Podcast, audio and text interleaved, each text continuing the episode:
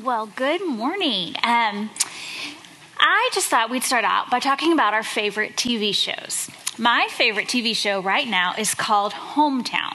And for those of you who aren't, okay, some of us are nodding, we're familiar, yes. Okay, for those of you that aren't familiar, think Fixer Upper with Chip and Joanna Gaines, but in a small southern town with a Mississippi drawl. So it's super cute. And the basic premise is that a young couple living in small town Mississippi was tired of seeing their home fall into neglect. They were tired of seeing old houses dilapidated, their main street boarded up, and the city parks just falling into disrepair. And so Erin started a blog called Make Something Good Today. And they decided to start a campaign to highlight the good and the beautiful in their town. And soon they found themselves restoring old, forgotten, historic homes. Now, their philosophy for design is what I particularly love. They go in and they look at the bones of the house and they say, What is already good here? What is beautiful? What is true? And then they strip away everything else that detracts from the good. And so together, the Napiers take the neglected, worn out homes and they restore them again to vibrancy and to life in a way that respects what the home was, but gives space for new life and flourishing to take place. And one of the reasons I love these home renovation shows so much is because I see a little bit of myself in them. And I often cry at the episodes, and Jason will come home and go, Were you watching Hometown again? And I'll go, Yes. And he doesn't get it, but that's okay. Because, like these homes, I long to see restoration in my life. And I know I'm not alone in that desire. Don't we all desire to see the hard and the broken and the forgotten places of our lives torn out to reveal the good, the true, and the beautiful? Don't we all want to have someone come in and just remake us in such a way that it feels like a place of life and flourishing? See, shows like these are successful because they tap into our universal longing to see the broken made beautiful. So, what about you? What today in your life needs redeeming? Where do you long to see a new chapter added to your story? Where do you hunger to see a reversal of events? Or to see the redemption that only God can bring? For some of you, you might be walking through divorce, or the betrayal of a friend, or the loneliness of coming home to a house that you thought surely by now it would be full. For others of you, it might be the loss of a job, a life altering diagnosis, or daily prejudices that you face.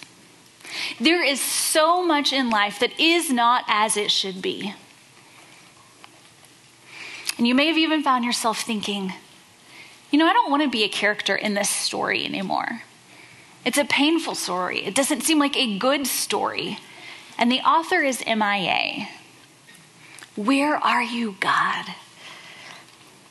And friends, we're not alone in asking those questions. The Jewish people in Esther's day were asking the very same questions God, where are you? What are you doing? And will you show up for us today? Will you bring deliverance? And so, as we conclude the book of Esther today, we're going to examine our own life stories in light of God's redemptive story, in light of his provision. And this is the truth and the main point that I want you to go home with today. Wherever you find yourself in your story, God is with you and God is for you. So, if you'll turn with me to the book of Esther, let's pick up our story. We saw in chapter 7 that Haman was impaled on his own pole. And then in chapter 8, we see that Xerxes gives Haman's estate to Esther. Esther gives it to Mordecai. And now, in Xerxes' mind, the whole ordeal with the Jewish people is finished. He's satisfactorily resolved it and he's moving on as he well pleases. But Esther is not yet satisfied. It isn't enough to just secure safety for herself and for Mordecai. She wants safety and deliverance for her entire people, for the Jewish people. And so Esther presents herself once again before the king.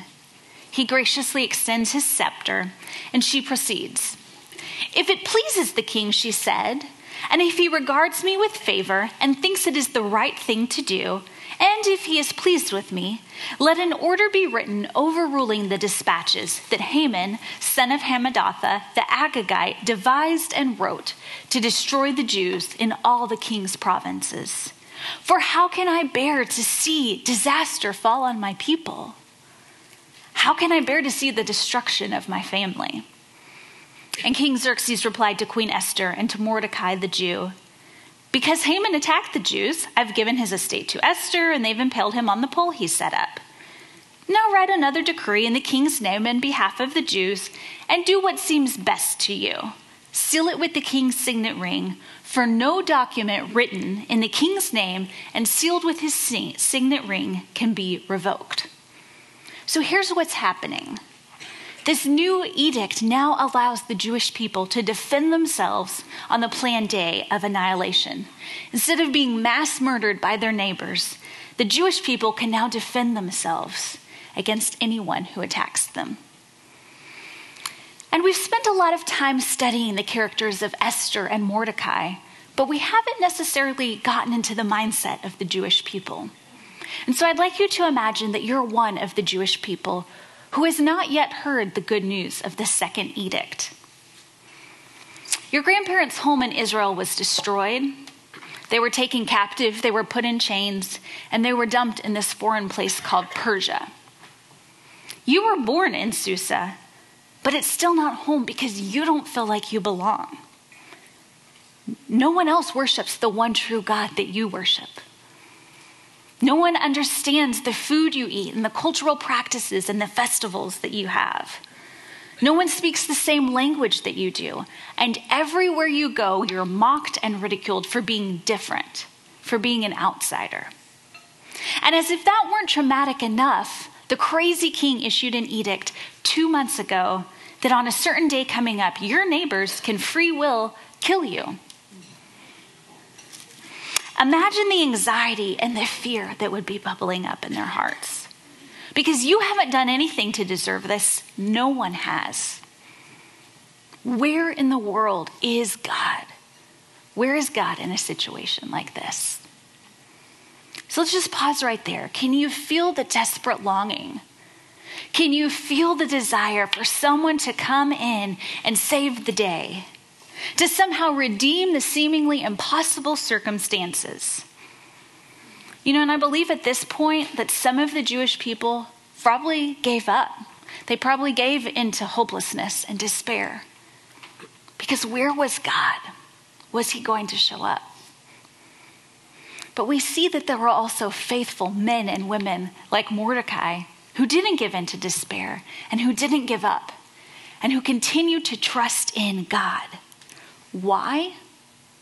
Because they personally knew this truth God is with you, even when you cannot see his face.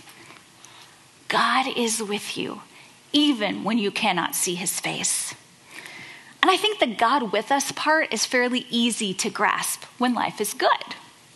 We understand that we're children of God and that we're created to be in intimate relationship with Him. And so when we get that promotion to director at work, we're quick to praise God. When the pathology reports come back that that tumor isn't malignant, our family text thread erupts in praises. When we come home to that warm apartment and there's food in the fridge, we know that it all comes from God and that we are blessed. But what about when life is really tough? Is God still present in challenging circumstances? What about when you get passed over for that promotion? What about when you get that pathology report and the tumor is malignant? What about when you're living to paycheck to paycheck and you have to decide between heat and between food? Is God still with you even when you can't see his direct involvement? You see, roughly 1,000 years before the events in the book of Esther, Israel's rebellion had been predicted. And as a result of their disobedience, God told Moses that he would hide his face from his people. As a wise and educated man, I have to imagine that Mordecai knew this. He knew that God's face was hidden from them because of Israel's disobedience. And yet he also knew that they were God's chosen people He knew that a Jewish king was prophesied who would come, was coming, who would one day bring peace and reign over the whole earth. Mordecai knew of the death of the decreed death of his people, and yet he also knew that God would deliver his people. In other words, Mordecai knew that God was with his people, even though they couldn't see his face. Now, I hope you caught this that Mordecai didn't know how or in what way the deliverance would come. He didn't even know if he and Esther would survive the ordeal. But Mordecai, Mordecai, did know that God would deliver his people because our God is trustworthy and he always keeps his promises. That's why Mordecai was able to say with absolute certainty to Esther For if you remain silent at this time, relief and deliverance will arise for the Jews from another place. But you and your father's house will perish. Sisters, one of the great themes of the Bible is God's promise to be with his people. If you have placed your faith in Christ, you can live confidently knowing that nothing and no one can ever separate you from the love of God. And so, when those difficulties come, here are just a few quick passages to call to mind to remember that God is with you. The first one I want to highlight is Genesis 39. But while Joseph was there in prison, the Lord was with him. He showed him kindness and granted him favor in the eyes of the prison warden.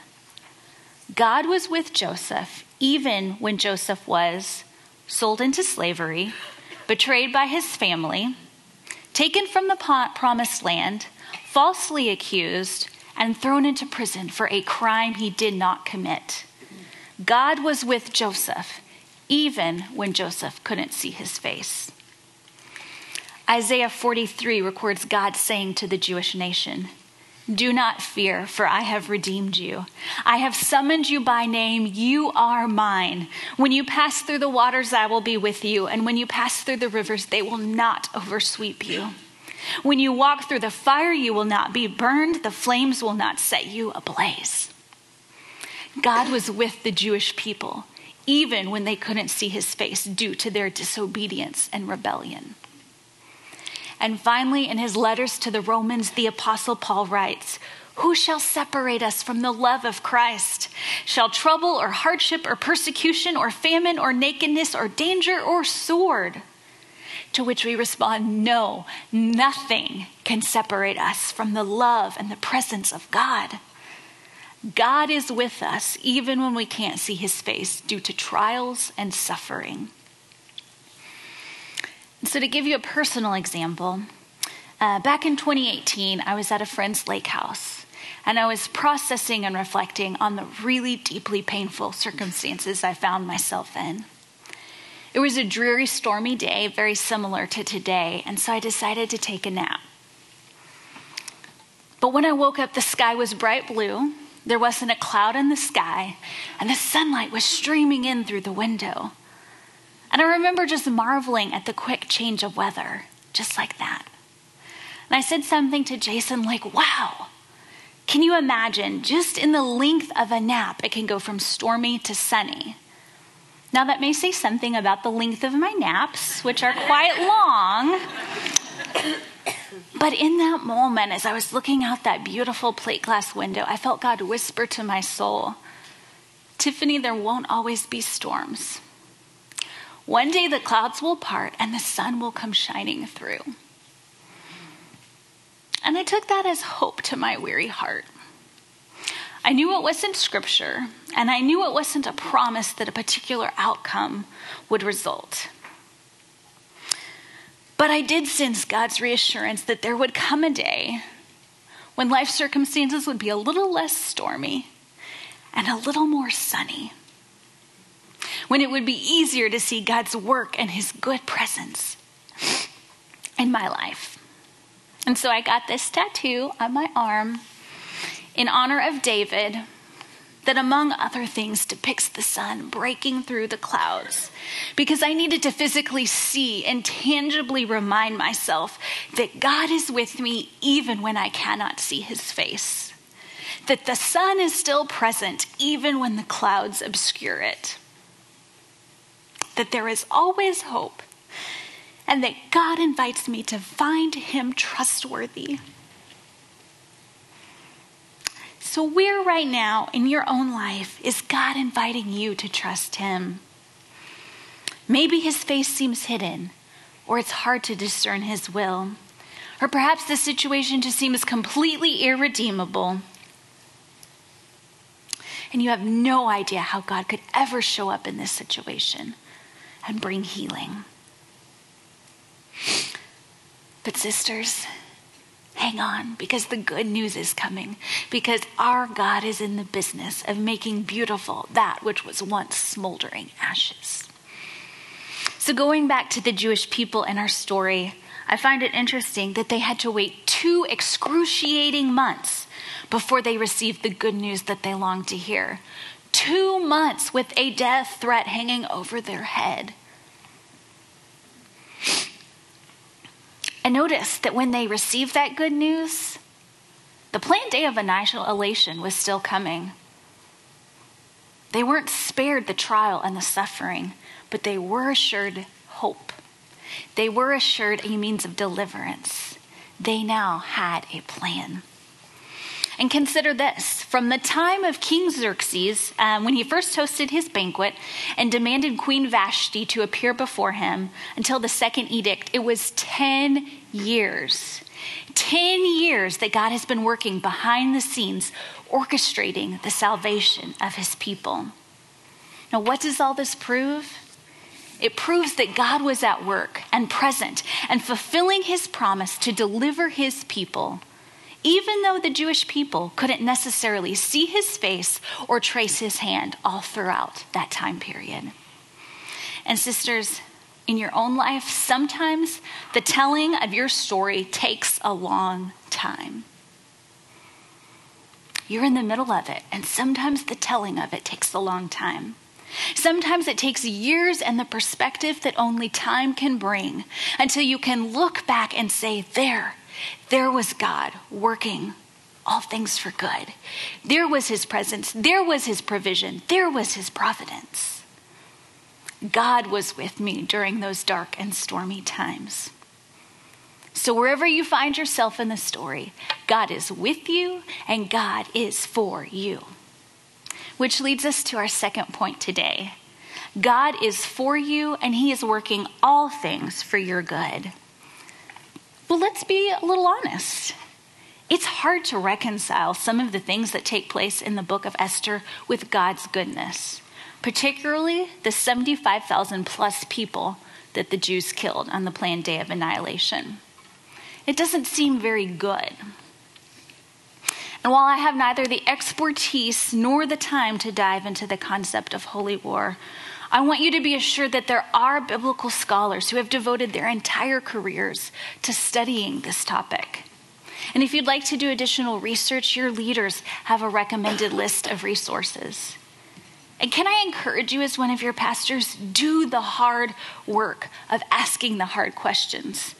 As you are going through the study, if there are questions that you wrestle with, that you struggle with, Lean in because God is strong enough and His word is strong enough to withstand the scrutiny. And when we ask those hard questions, it strengthens our faith and it grows us in our relationship with God. So, briefly, let's talk about holy war, specifically in the book of Esther. As modern readers, many of us are appalled that the only solution to the planned day of annihilation was for the Jews to respond with equal force and violence. But I'd like you to remember that this is a historical book, and therefore a lot of what is written is descriptive, not prescriptive. The author isn't saying, in such and such situation, do X, Y, and Z. He's merely recording, like a historian, this happened, this happened, then this happened. So, holy war takes place in the Old Testament, and it can be briefly described as an act of God's judgment carried out by God through his people. Holy war is an act of judgment carried out by God through his people. And so, because this holy war is initiated by God, the Israelites were not to take any plunder or to in any way enrich themselves through this act. Now, what does that have to do with the Jewish people in Esther? Well, roughly 1,000 years prior to Haman's edict, the Amalekites, a foreign tribe, had attacked Israel on the way to the promised land. And so God had told Moses, Write this on a scroll as something to be remembered, and make sure that Joshua hears it, because I will completely blot out the name of Amalek from the heavens. And then 400 years after that, the Israelites were settled in the promised land. And so God called the Amalekites to judgment. He called King Saul to completely wipe them out. But King Saul did what he thought best, and he spared King Agag, the king of the Amalekites. And as a result of that, King's uh, Agag's descendants were known as the Agagites. And if you think back to Esther, because you're all good Bible scholar students and you've been writing down your observations, how is Haman described? As an Agagite. Over and over again, the author wants us to know that he is a descendant of Amalek. And apparently, these people did not like the Jews. They have borne a particular hatred towards the Jews for over 600 years. And so, with the Holy War history in mind, let's just pick back up our story and explore how God was able to redeem a seemingly irredeemable situation and also bring good from it. So, look with me in Esther 9, verse 1. On the 13th day of the 12th month, the month of Adar, the edict commanded by the king was to be carried out. On this day, the enemies of the Jews had hoped to overcome them, but now the tables were turned, and the Jews got the upper hand over those who hated them. Chapter 9 goes on to detail how the Jews succeeded. No one could stand against them. The authorities and government officials partnered with them in their self defense. The Jewish people struck down all their enemies, including Haman's 10 sons.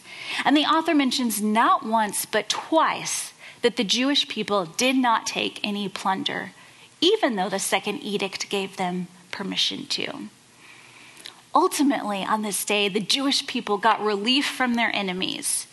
And this is significant because we see God's covenant promise fulfilled over and over and over again to redeem, to deliver, to provide for the Israelites.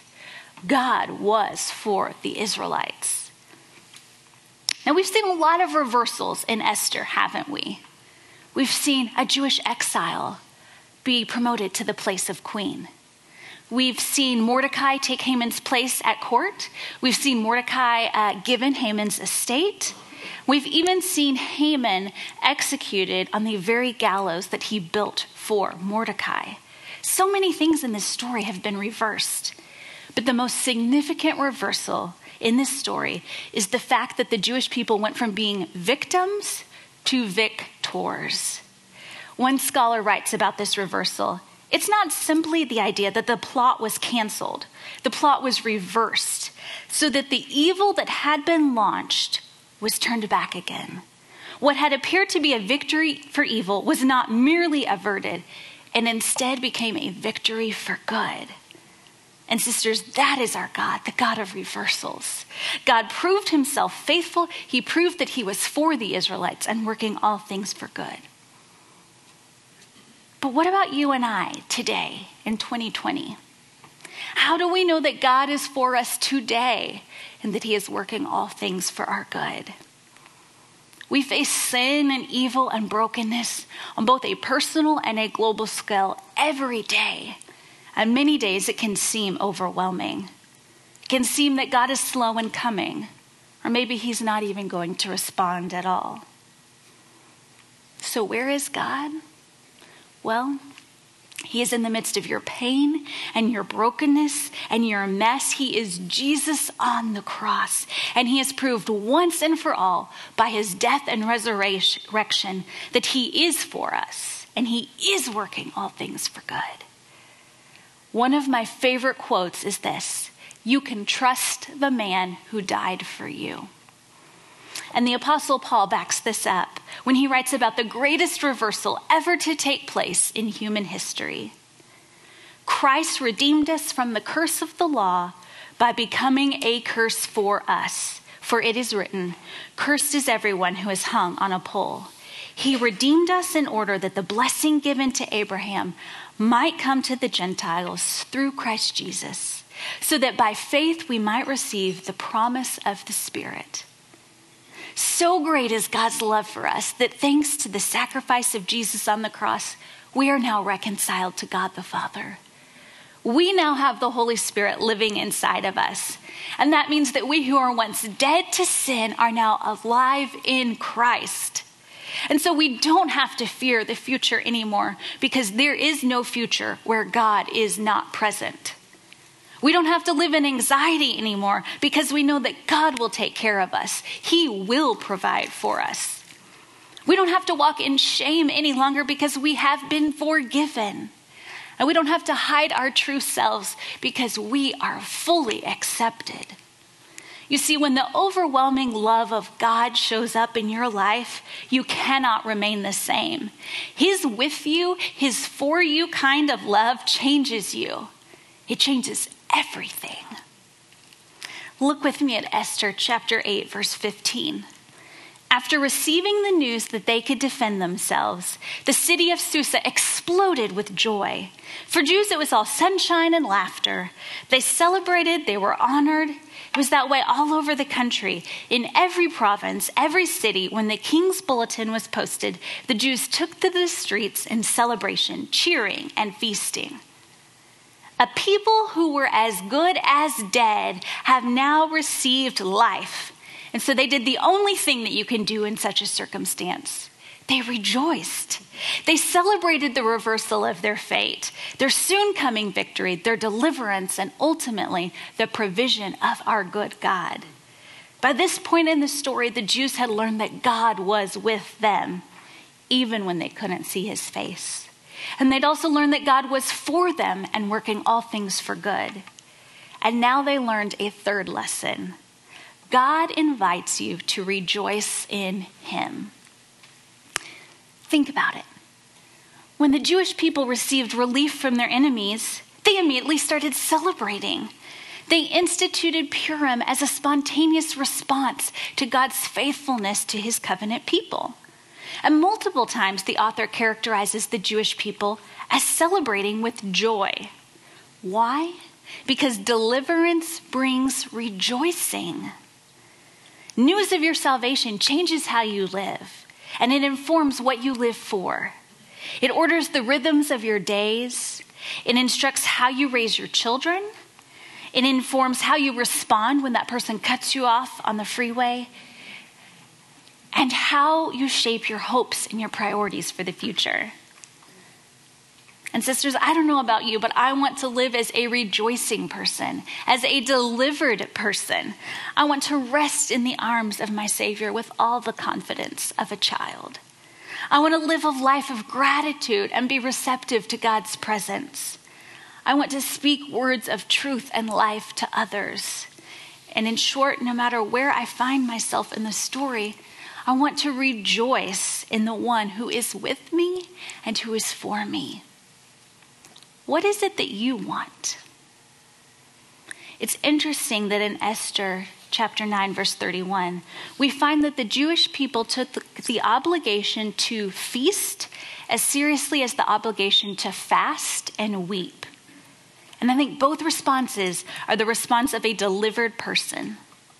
In response, in seasons of fasting and weeping, God's invitation is for you to trust Him, even when you can't see His face. And in seasons of feasting and celebrating, God's invitation is for you to rejoice in Him because He is working all things for good. And what I love is that God's heart for you is the same in both seasons. Know me and my love for you. I am with you and for you. And I don't know where you find yourself in your life story, but all of us are somewhere on that spectrum between fasting and feasting. Some of us are longing for God's deliverance, and others of us are joyfully celebrating God's goodness. In all the ups and downs of life, I'm so glad that we know how the story ends. It's never been in question. Like Mordecai, we can live with confidence knowing this. The story was always going to end with God keeping all of his promises with his people being delivered and with his enemies being judged. Sisters, wherever you find yourself in this story, God is with you and God is for you. Let's pray. Jesus, we thank you that you are God with us and God for us. Thank you that no matter where we find ourselves, whether in a season of fasting or feasting or somewhere in between, that you are with us. Your invitation is that we might know you and your love. Father, we want to be people of rejoicing, people that live out of the fullness of who you are. As we go forth from this place, Lord, may we be people who live in your love and share that love with others.